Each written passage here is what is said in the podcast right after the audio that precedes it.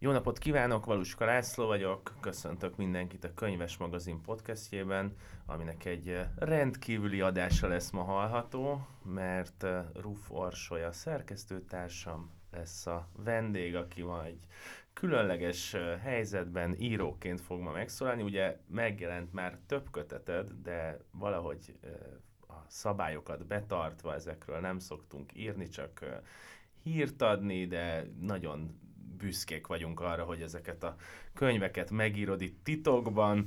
Repes és, a szívem. és az a speciális helyzet alakult ki, hogy a Bookline-nak van a Szívünk rajta programja, ami már évek óta ajánl könyveket havonta, amiket kiemel, minden hónapban megválasztják a legjobb könyvet, ami ebben a hónapban a te regényed, a Volt egy ház lett, és beszélgettünk arról, hogy akkor most mit csináljunk, és akkor mondtam, hogy akkor itt az idő most vagy soha, beszélgessünk erről a könyvről, úgyhogy Orsima szerzőként köszöntelek itt a stúdióban. Akasztják a hóvért. Igen. Ö, egy picit lépjünk vissza rögtön ö, kezdésnek, tehát hogy amikor te ö, elkezdtél olvasni, akkor mi volt a legmeghatározóbb élmény? A történetek, a világok, a kalandok, az, hogy valakivel azonosulni tudsz a könyvekben, tehát te honnan, honnan indultál olvasóként? A legmeghatározóbb az volt, hogy anyám szatyor számra hordta haza a könyveket, és ez egy ilyen abszolút meghatározó élmény volt, hogy mindig volt otthon könyv, és mindig volt otthon új könyv, ez nagyjából ugye a 80-as évek, amikor sokkal elérhetőbb volt a könyv, mint olyan, és ez azt jelenti, hogy minden volt otthon, tehát hardcore, szép irodalomtól kezdve a kriminát, a gyerekkönyv, minden, és ez annyira természetesen az életem része volt, majd amikor később elkezdtem könyvtárba járni, ugye én, én Móron születtem, és tudni kell, hogy ott a, a helyi Lambert kastélyban van a könyvtár, ami eleve egy csoda, tehát egy olyan épület, amiben, hogyha bemész, az egy ilyen teljesen elvarázsolódsz tőle. És akkor tulajdonképpen valahogy ez a kettő élmény így, így össze, összeford bennem, és, és így könyvekre emlékszem egyébként vissza, hogyha gyerekkorról beszélünk. Az egyik például egy, egy régi Grimm kötet, ami szerintem anyámé volt, és borzalmas állapotban van most, már így félig le van szakadva a borítója, meg a a hugom, aki több mint 12 éve fiatalabb nálam, gyerekként így belefirkált én mindenféliket, de, de ez egy nagyon-nagyon meghatározó volt, és egyébként az a könyv, ami az én könyvemben szerepel, az ennek a mintája. Tehát maga a könyvben van egy ilyen kis rejtvény, azt például konkrétan végigcsináltam bele. Tehát ezt, így, ezt a könyvet, ami nekem gyerekkoromban egy ilyen meghatározó könyv volt, ezt beleírtam ebbe a könyvbe, de amúgy ö, tehát szerintem az, a, az az időszak, amikor én gyerekként ö, szocializálódtam, az például mondjuk illusztrációban is mondjuk ilyen,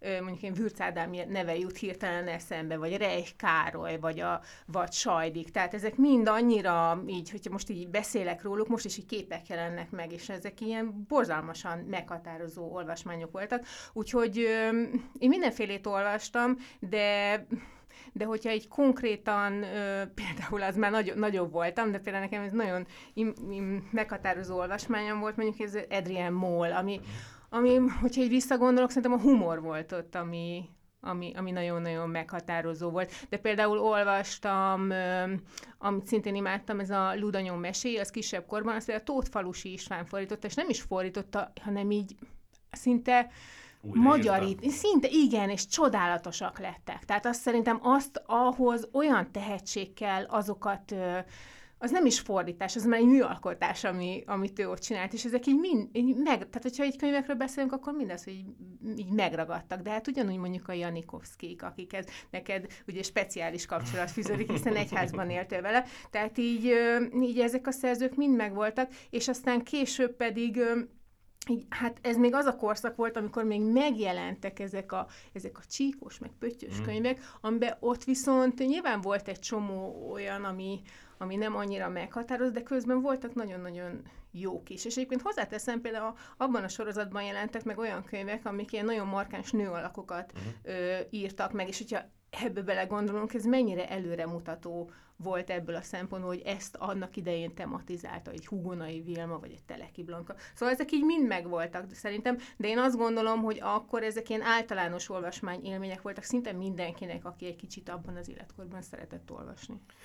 A, itt a könyvesnél ugye te vagy az, aki a gyerek és ifjúsági könyveket uh, szakérted most már hosszú-hosszú évek óta.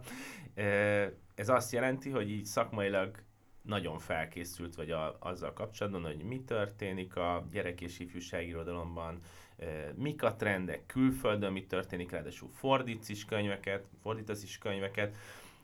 Ebbe megérkezni szerzőként, tehát ebbe a világba, amit így kívülről nézel, és elemzel, ajánlasz, és nem tudom mi, nagyon más lehet, mint az az érzés, amikor a híres fehér papír ott van előtted, és el kell kezdeni történetet mesélni. A, a Zöld Macska című az, az gyerekkönyvnek nevezzük, című sorozatodnál, ott elmondtad, hogy a lányod az milyen szerepet játszott.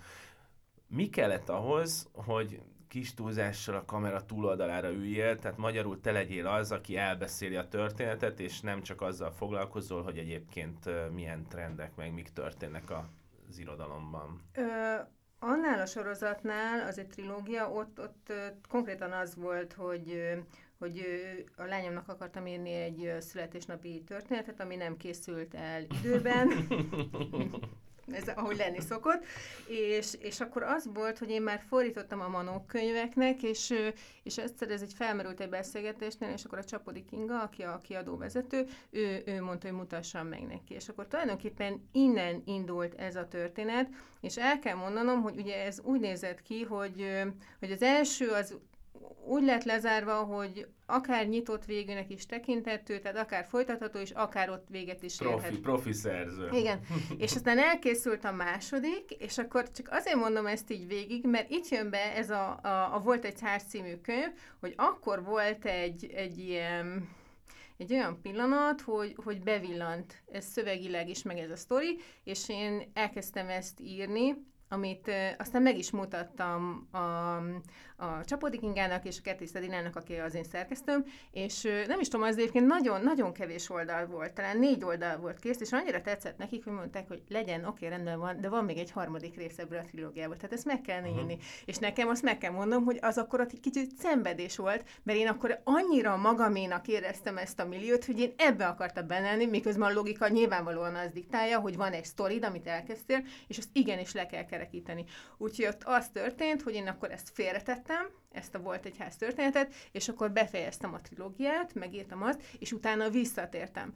És ezt 2019 őszén kezdtem el írni, amire csak azért emlékszem, mert nagyon sokáig ez volt a fájnevem.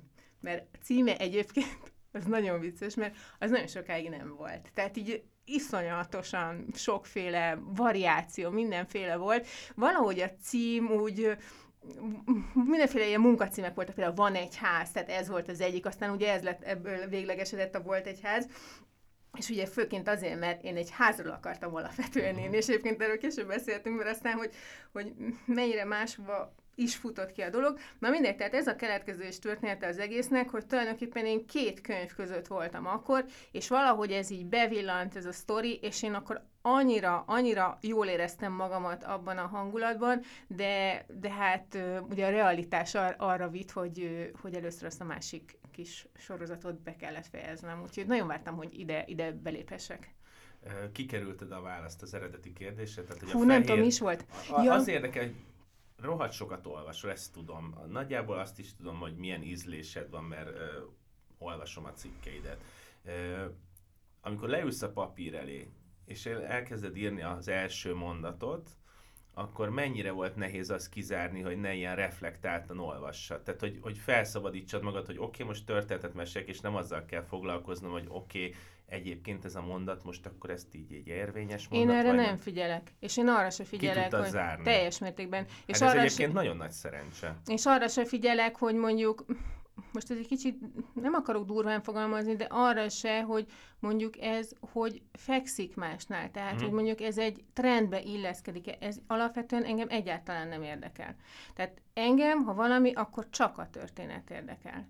És és aztán minden más abból bomlik ki, de ennél is az volt, hogy itt nagyon erősen az volt, hogy azt akartam, hogy egy házról szóló történet legyen, mégpedig azért akartam azt, mert azt gondolom magunkról, átlag emberekről, hogy élünk, ahol élünk, és nagyon sokszor fogalmunk sincs, hogy, hogy az, az a négy fal, vagy az a közeg, ahol mi a mindennapjainkat éljük, az milyen történeteket rejt. Tehát az én fejemben ez úgy jelenik meg, mint mondjuk egy hagyma. Van egy csomó rétege, és akkor ezt próbáljuk meg így, így lehántani, de nagyon sokszor nincs ott senki, aki elmondja ezeket a történeteket.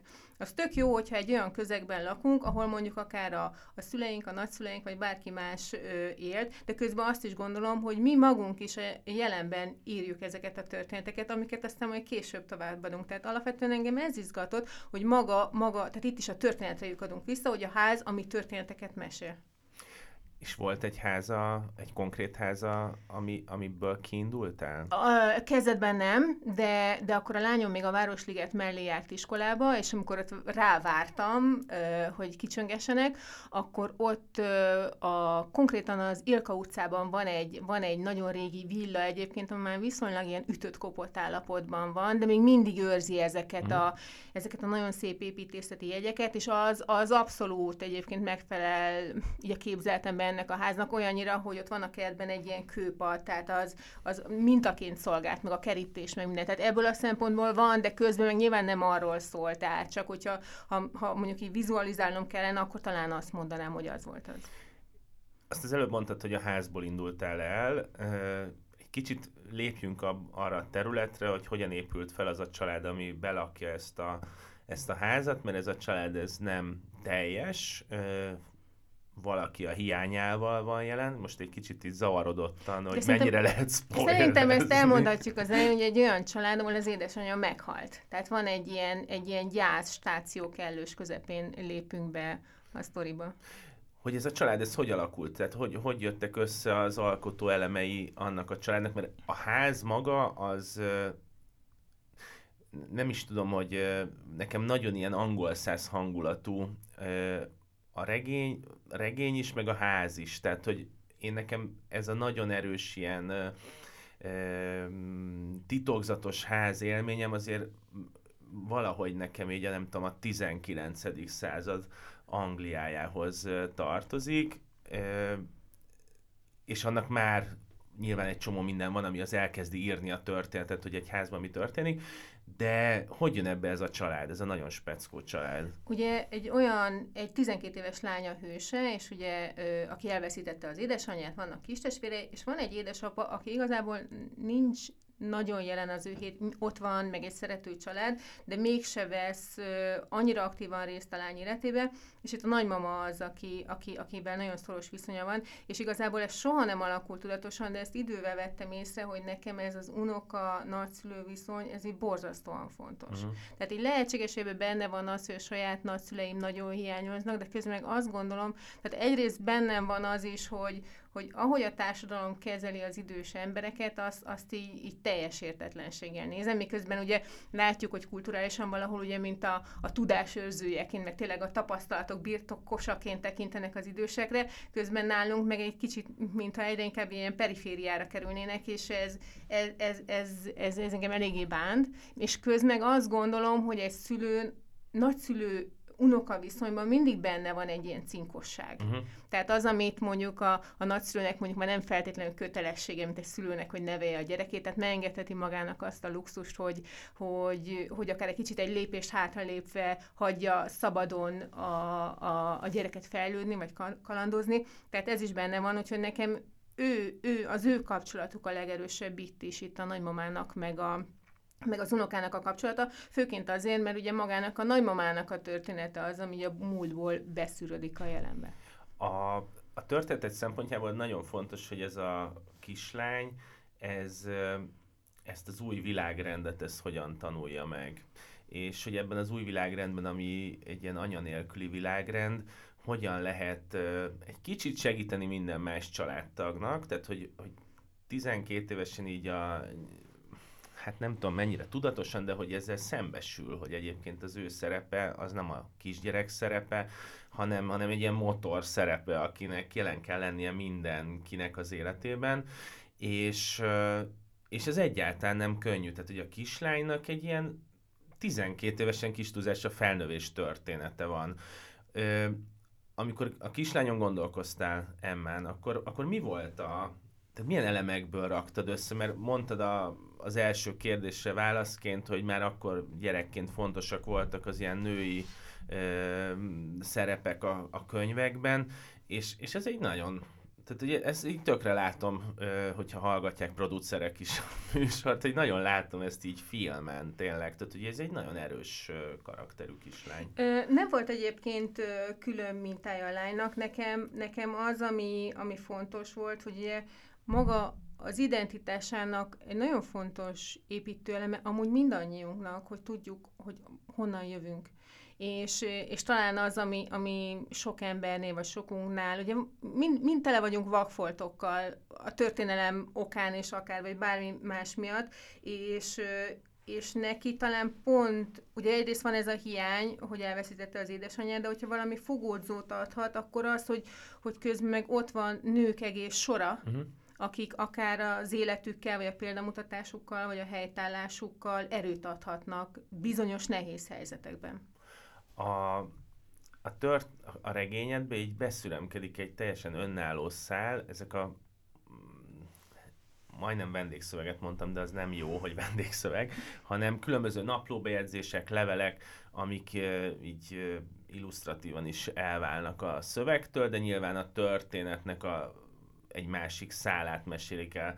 Ezt én iszonyú izgalmasnak tartottam olvasóként, nyilván nem olvasok ifjúsági regényeket éjjel-nappal, de engem ez nagyon meglepett, hogy és erről kérlek egy kicsit beszél is, mert az utószóban beszélsz arról, hogy milyen mintát, minták járultak hozzá ahhoz, hogy ezt beleírjad.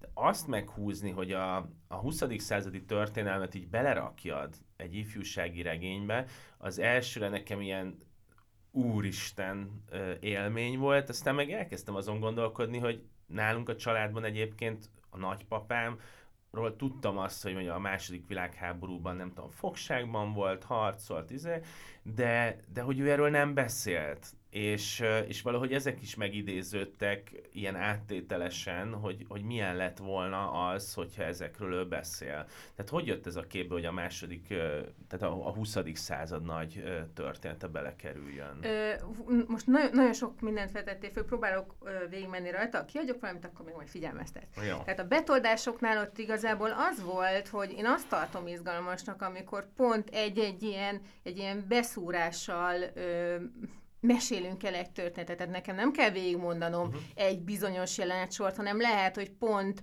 tehát nekem az volt a fejemben, hogy de jó lenne, hogyha az olvasó a legvégére a saját fejében összerakná, mint így össze legózná ezt, a, ezt az Egyébként egész. ide be is szúrok, mert hogy nekem olvasóként az volt az élményem, hogy elkezdek olvasni egy történetet, és mint hogyha ebben a házban így nyitnám ki a fiókokat, és dőlnének ki a, azok a dokumentumok, amik tényleg csak kidőlnek, tehát nincs előzménye annak, hogy azok a szövegek ott vannak, hanem egyszer csak így előkerülnek, és, és elkezdik máshogy építeni a sztorit. De hogyha mondjuk életszerűvel próbáljuk ezt tenni, akkor nem az van, hogyha mondjuk tegyük fel, meghal egy családtag, kihúzol uh-huh. egy fiókot, és találsz ott egy levelet, és lehet, hogy annak nincsen előzménye, és lehet, hogy elsőre nem is tudod kontextusba helyezni, de mégis mondjuk elárul valamit egy bizonyos napról, vagy egy bizonyos élethelyzetről. Meg, és ez a könyvedben ez tök érdekes, hogy hogy az ember azt gondolná, hogy itt kvázi tört, tehát hogy ezek el vannak távolítva, ezek a régmúltról szólnak,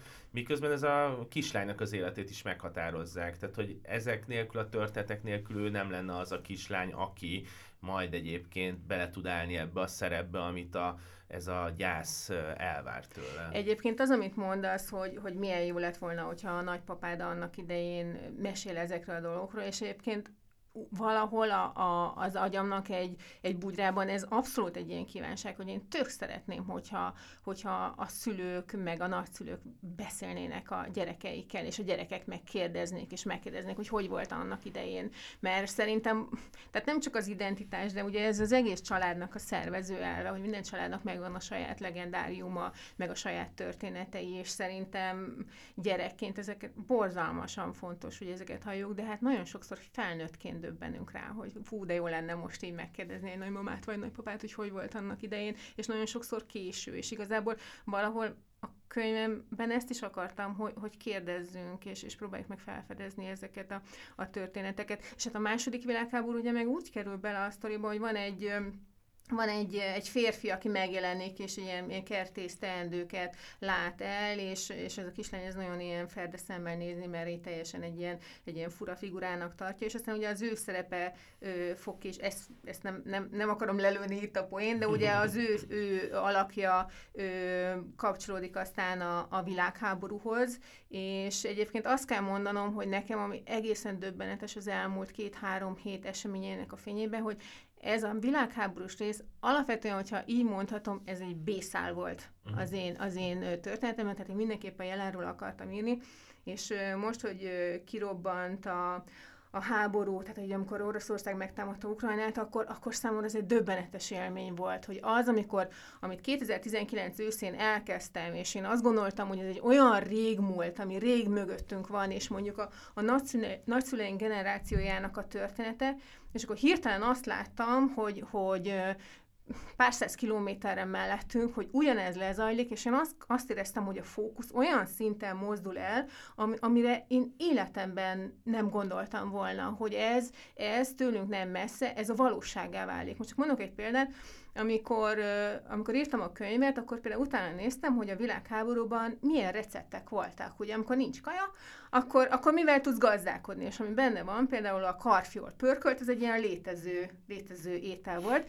és pont a napokban olvastam valahol, hogy a az ukrajnai háború, ugye, hogy mennyire felülírta például az életmód mm, cikkeket mondjuk a, a honlapokon, meg az újságokban, hogy arról cikkeznek most, hogy hogy, hogy tartsd úgy a lisztet, hogy ne legyen uh-huh. kukatos. Ami egy, ami egy őrület, ha belegondolsz, és akkor azt éreztem, hogy minthogyha így, itt összeérne ez a két történet, miközben nyilvánvalóan semmiféle tudatosság ebben nem volt, de úgy itt most azt éreztem, hogy a fikció, hogy egyszerűen, tehát hogy a valóság reflektál így a fikcióra, hogy összeér.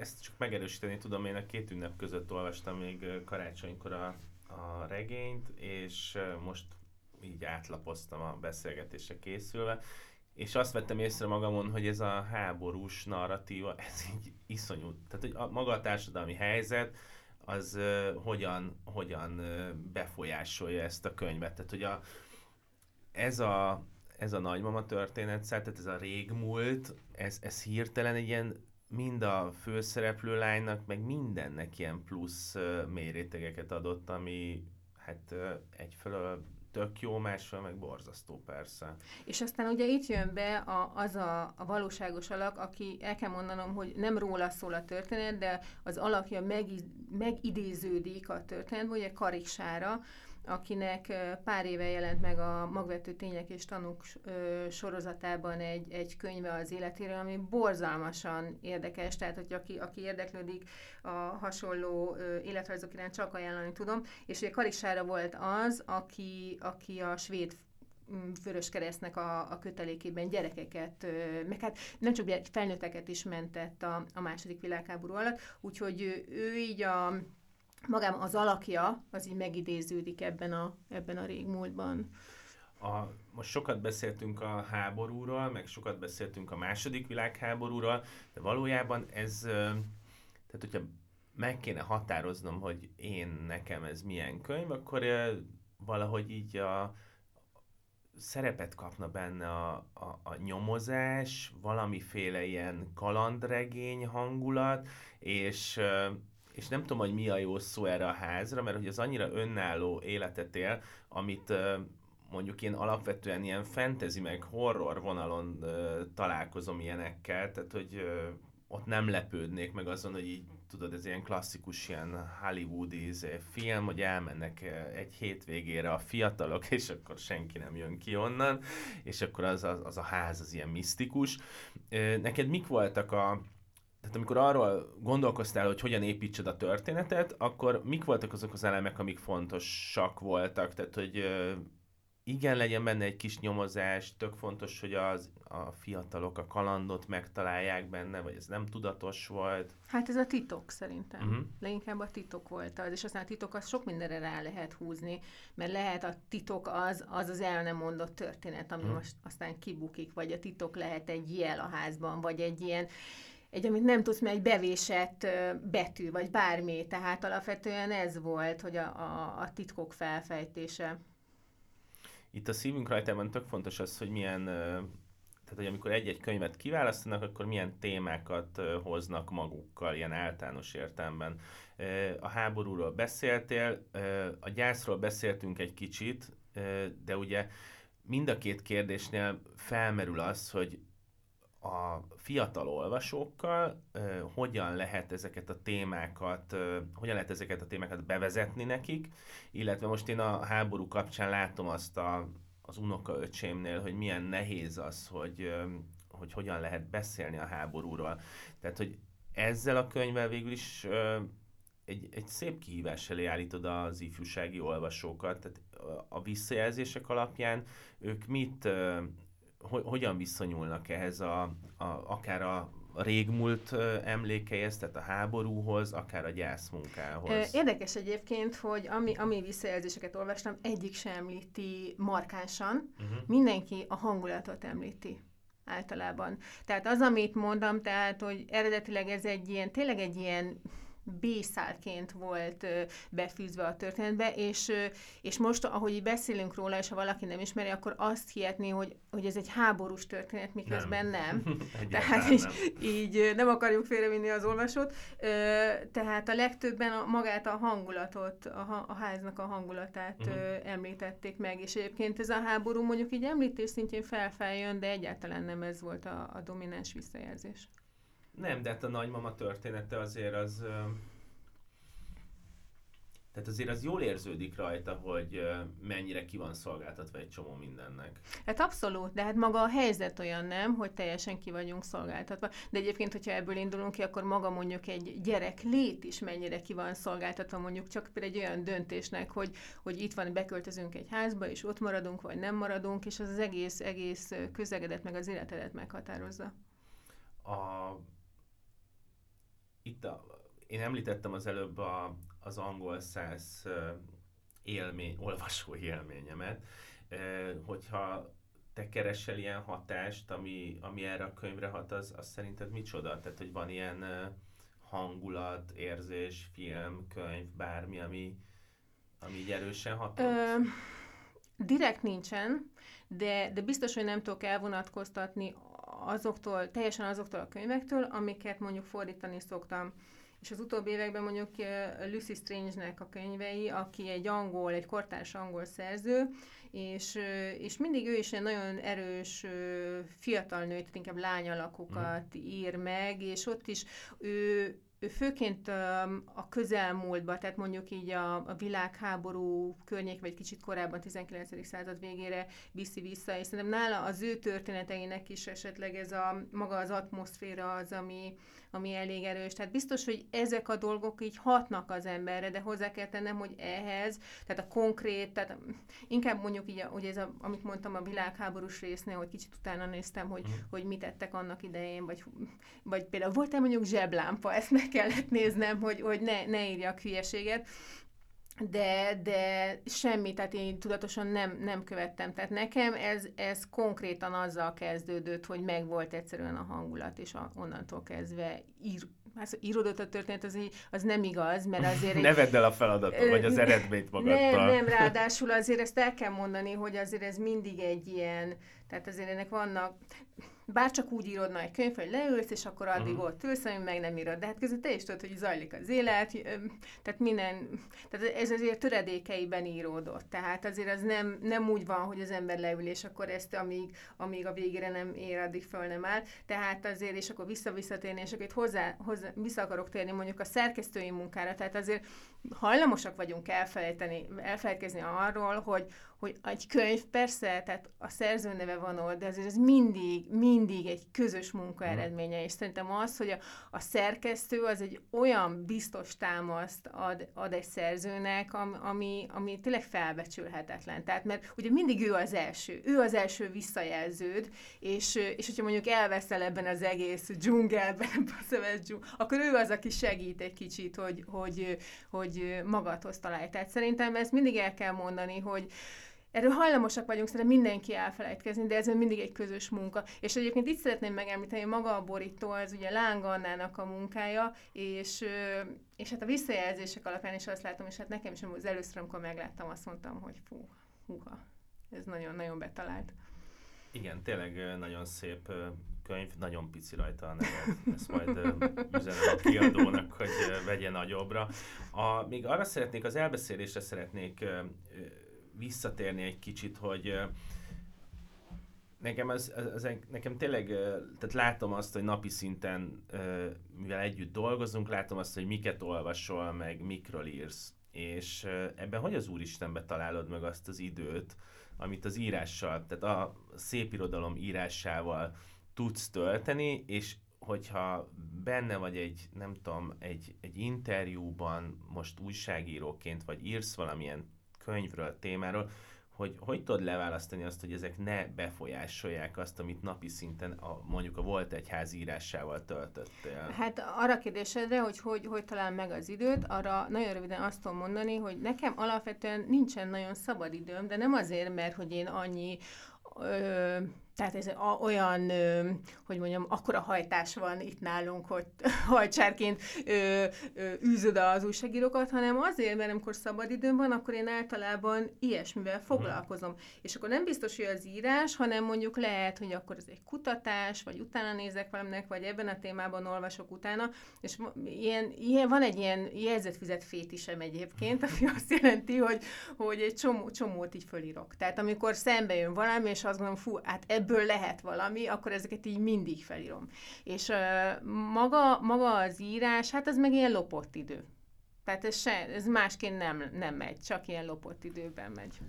A, a zöld macskát azt a lányod miatt kezdted el írni, amikor odaadtad neki a volt egyházat, akkor elolvasta? Elolvasta, de ő egy 1.0-ás verziót olvasott, és egyébként annyira érdekes, mert ő, ő, ő nagyon kritikus az én írásaimmal kapcsolatban, és ezt így el lehetne legyingetni, hogy jó, hát oké, okay, de egyébként nagyon jó meglátásai mm. is vannak, tehát még amikor elsőre azt is gondolom, na, hogy ez nem feltétlenül igaz, de utólag többször bebizonyosodott, hogy ez egy jó, jó, jó meglátás volt, úgyhogy ő, ő egyébként már abban a korban van, ő már ilyen típusú irodalmat nem olvas, de hát nem szabadul, tehát nincs abban a szerencsés helyzetben, hogy ezeket így félretegye, tehát hogyha mutatok neki szöveget, így, így kénytelen elolvasni, tehát nincs Ez egyébként tök jó, mert ezt én interjú helyzetben még soha nem tettem fel ezt a kérdést egyetlen egy szerzőnek se, de most fölteszem, Mond. hogy mi a célcsoportja a könyvnek. Ez, ez azért érdekel, mert én úgy olvastam el, hogy